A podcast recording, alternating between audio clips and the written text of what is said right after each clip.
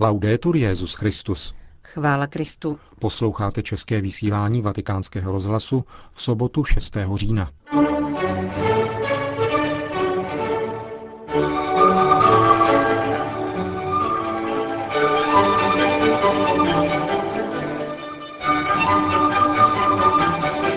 Apoštolská penitenciárie ohlásila podmínky ke získání plnomocných odpustků v roce víry.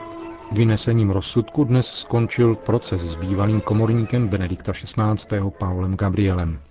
Ke správné interpretaci koncilu dospíváme teprve nyní, uvedl pro vatikánský rozhlas kardinál Angelo Scola.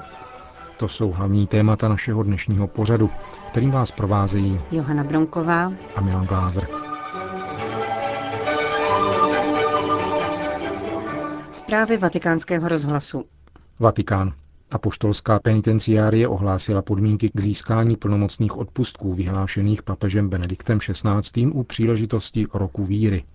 Od 11. října letošního roku do 24. listopadu následujícího je mohou získat věřící, kteří splní obvyklé podmínky, tedy s upřímnou lítostí význají hříchy ve svátosti smíření, přistoupí k Eucharistii a pomodlí se na úmysl svatého Otce. Během celého roku víry mohou věřící získat plnomocné odpustky, když navštíví nejméně tři přednášky o druhém vatikánském koncilu nebo katechismu katolické církve. Další příležitostí k získání těchto odpustků bude pouť do jedné z papežských bazilik, křesťanských katakomb, katedrálního chrámu nebo na místo k tomu zvlášť určenému místním biskupem. Tam je pak třeba zúčastnit se mše svaté nebo se alespoň zdržet k rozjímání, zakončeným modlitbou odčenáš, vyznáním víry a modlitbou k paně Marii, apoštolům či patronům daného místa. Ve dne k tomu zvlášť určeným místním ordinářem lze také získat odpustky na jakémkoliv sakrálním místě, kde se věřící zúčastní Eucharistie či modlitby breviáře a vyznají svou víru a konečně příležitostí k získání plnomocných odpustků v roce víry může být též návštěva místa vlastního křtu a obnovení křesních slibů. Vatikán. Vynesením rozsudku dnes skončil ve vatikánském justičním paláci proces s bývalým komorníkem Benedikta XVI. Paulem Gabrielem, obžalovaným z odcizení důvěrných papežských dokumentů. Ve svém závěrečném prohlášení na konci dopoledního přelíčení Gabriele opakoval, že se necítí jako zloděj. Jednal jsem z vnitřního přesvědčení, které mi diktovala láska ke Kristově církvi a její viditelné hlavě, řekl doslova obviněný. Soudní kolegium se poté odebralo k dvouhodinové poradě o výši trestu. Obžaloba požadovala tříletý trest a trvalý zákaz výkonu veřejných funkcí ve vatikánském státě. Gabrieleho obhájkyně Kristýna Aruová poukázala dnes dopoledne na četné nedostatky vyšetřování. Podle majordomovy advokátky došlo k pochybení vatikánské stráže, která zajišťovala zcizené dokumenty bez ochranných rukavic a tím znemožnila znalecký posudek. Dále podle obhajoby nebyl pořízen inventář nalezených listin, stejně jako jejich fotografická dokumentace. I navzdory výhradám byla v brzkém odpoledni obhájkyně spokojena s výší trestu pro svého mandanta a označila výnos soudu jako dobrý a rovnovážný. Soud rozhodl o tříletém trestu odnětí svobody za krádež za přitěžující okolností. Po přihlédnutí k polehčujícím okolnostem, čistému trestnímu rejstříku, subjektivní motivaci trestného činu a účinné pachatelově lítosti byla původní sazba snížena na 18 měsíců. Paolo Gabriele musí rovněž uhradit soudní výlohy a není mu zakázán výkon veřejných úřadů na území městského státu Vatikán. Obžalovaný přijal rozsudek klidně, jak zaznělo na následné tiskové konferenci. V současné době tedy pro Gabrieleho pokračuje domácí vězení. V třídenním termínu musí obhajoba rozhodnout, zda se proti trestu odvolá. Po uplynutí této lhůty, pokud Gabrieleho obhájkyně nepodá odvolání, není vyloučeno omilostnění obžalovaného. Benedikt XVI. může svému bývalému majordomovi udělit milost, aniž by jej o to Gabriele požádal. Takovéto uzavření kauzy lze považovat za vysoce pravděpodobné, potvrdil při dnešní tiskové konferenci otec Federico Lombardi. Ředitel tiskového střediska svatého stolce zároveň poukázal na pokračování dalšího vyšetřování v tzv. případu Vatilix. Očekává se rovněž oddělený proces s počítačovým technikem Claudiem Sharpeletim v nejbližší možné době, pravděpodobně v listopadu, uzavřel italský jezuita. Vatikán. Službu vatikánské stráže ocenil Benedikt XVI. v poselství u příležitosti svátku gendarmerie, která si včera připomínala svého patrona svatého archanděla Michaela. V poselství adresovaném veliteli vatikánské stráže Domeniku Giannimu svatý otec vyjadřuje uznání za věrnost, zápal a obětavost ve službě Petrovu nástupci a v péči o veřejný pořádek a bezpečnost všech, kdo sídlí ve Vatikánu nebo tam přicházejí. Papež dále povzbuzuje všechny komponenty gendarmerie k následování dlouhé a chválihodné tradice, předznamenané příklady mnoha kolegů, kteří v evangelijním duchu vydali svědectví nejvyšším ideálům. Ceremonie na náměstí guvernatorátu za vatikánskou bazilikou se účastnil kardinál státní sekretář Tarcísio Bertone, předseda guvernatorátu kardinál Giuseppe Bertello, četní kardinálové a biskupové římské kurie, tři ministři italské vlády a viceprezident Evropské unie Tajani. Papežské poselství přednesl substitut státního sekretariátu Monsignor Angelo Beču. Vatikán. K dalšímu kolu rozhovoru s bratrstvem svatého Pia X. nejspíš nedojde. Tradicionalisté dostali dokument, který mají akceptovat, uvedl arcibiskup Gerhard Miller pro německé rádio Norddeutsche Rundfunk. Jak dále řekl prefekt Kongregace pro nauku víry, o dalších krocích v otázce lefébristů rozhodne po dohodě s papežem. Podrobněji se arcibiskup Miller vyjádřil ke vztahům s tradicionalistickým bratrstvem v obsáhlém rozhovoru pro americký časopis National Catholic Register. Upřesnil v něm, že svatý stolec nevede s lefébristy dialog, nýbrž spíše bratrské rozmluvy sloužící k překonání obtíží v autentické interpretaci katolické doktríny. Arcibiskup Miller připomíná, že garantem této interpretace je svatý otec, ale febristé to musí uznat se zřetelem k roli, kterou v tomto ohledu papeži přisoudil první vatikánský koncil. Podle prefekta Kongregace pro nauku víry potíže ve vztazích s lefébristy vyplývají ze 30-leté separace, která vedla některé skupiny či jednotlivce k uzavřenosti. Věřím však, že se to časem podaří překonat, uvedl arcibiskup Miller. Zároveň naznačil, že lefebristé nejsou jedinými ani nejhoršími disidenty v katolické církvi. Horší jsou směry ležící na opačné straně spektra než lefebristé. Ty totiž často spochybňují to, co patří k samým základům křesťanství, uvedl prefekt Kongregace pro nauku víry.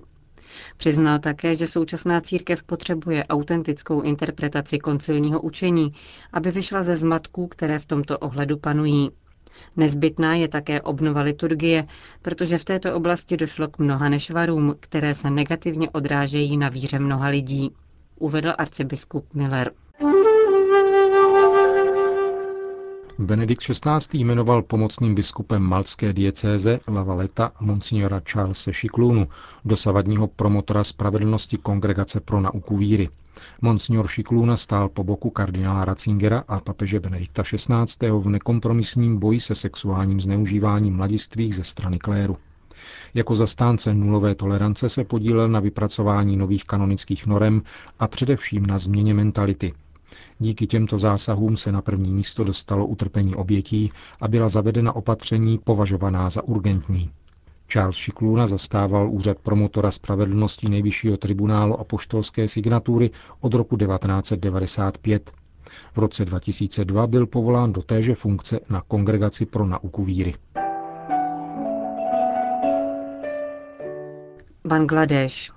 Stále více křesťanských dětí z lokálních kmenových komunit je prodáváno do koranických škol či odvlékáno do otroctví na arabský poloostrov, uvedl pro agenturu Fides monsignor Moses Costa, biskup diecéze Chattagram. Biskup druhého největšího bangladešského města se znepokojením vysvětluje, že fenomén narůstá zejména v hornatých oblastech Chittagaonských hor na hranici s Indií. Dynamika odvodu dětí je známá, uvádí biskup.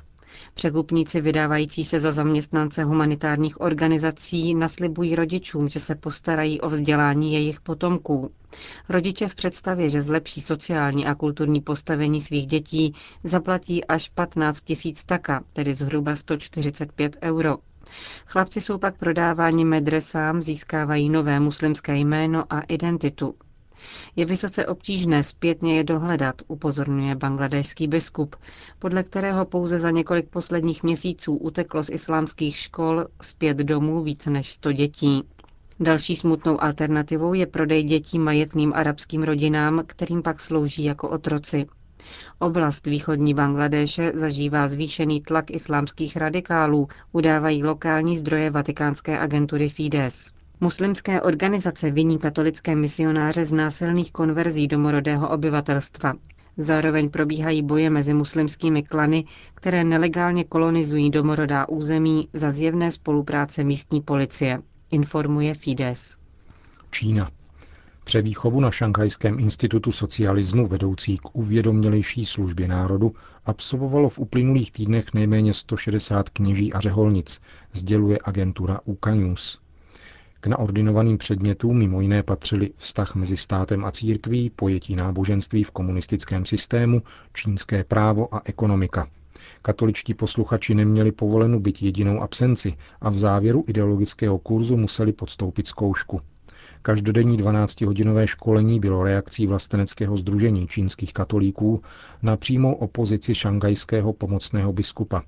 44-letý monsignor Tadeus Ma Dakin 7. července tohoto roku těsně po svém biskupském svěcení oznámil, že vystupuje z vlasteneckého združení a distancoval se od přítomného exkomunikovaného biskupa, kterého čínská vláda na konsekrační liturgii vyslala. Šanghajský pomocný biskup je od téhož dne internován v šešanském semináři. Domácí vězení pro něj znamená naprostou izolaci, neboť seminaristé byli donuceni budovu opustit.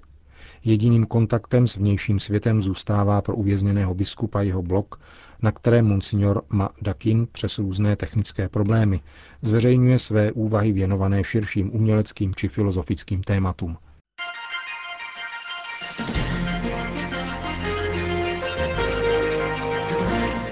Vatikán. Jan 23. chtěl, aby se koncil stal velkým impulzem k evangelizaci světa.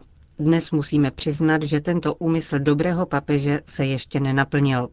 Právě proto je synod biskupů o nové evangelizaci potřebný, řekl vatikánskému rozhlasu kardinál Angelo Scola. Milánský metropolita se účastnil římského kongresu o dějinách druhého vatikánského koncilu ve světle archivů koncilních otců. Historiky, kteří se koncilem zabývají, varoval, aby nepřeceňovali význam svého bádání. Jak totiž řekl, koncil patří minulosti a církev žije v přítomném okamžiku. To, co koncil aktualizuje v dnešních už jiných okolnostech, je živá církev, která musí řešit dnešní úkoly, zdůrazňuje kardinál Skola. V zemích evangelizovaných před mnoha staletími jsme svědky jakési únavy z křesťanství.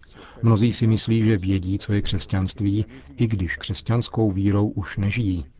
To je samozřejmě iluze. V této situaci se církev musí vyjadřovat především prostřednictvím živých komunit, ať už ve farnostech, združeních či hnutích, v níž lze zakusit Ježíše, který přichází člověku vstříc, zjevuje mu blízkost Boha. To je v našich pluralitních společnostech velmi důležité. Kardinál Skola připomněl, že recepce všech velkých koncilů trvala několik desetiletí. Není tedy co se divit, že po všem pokoncilním úsilí teprve dnes dospíváme ke správné interpretaci druhého vatikánského koncilu, uvedl italský kardinál.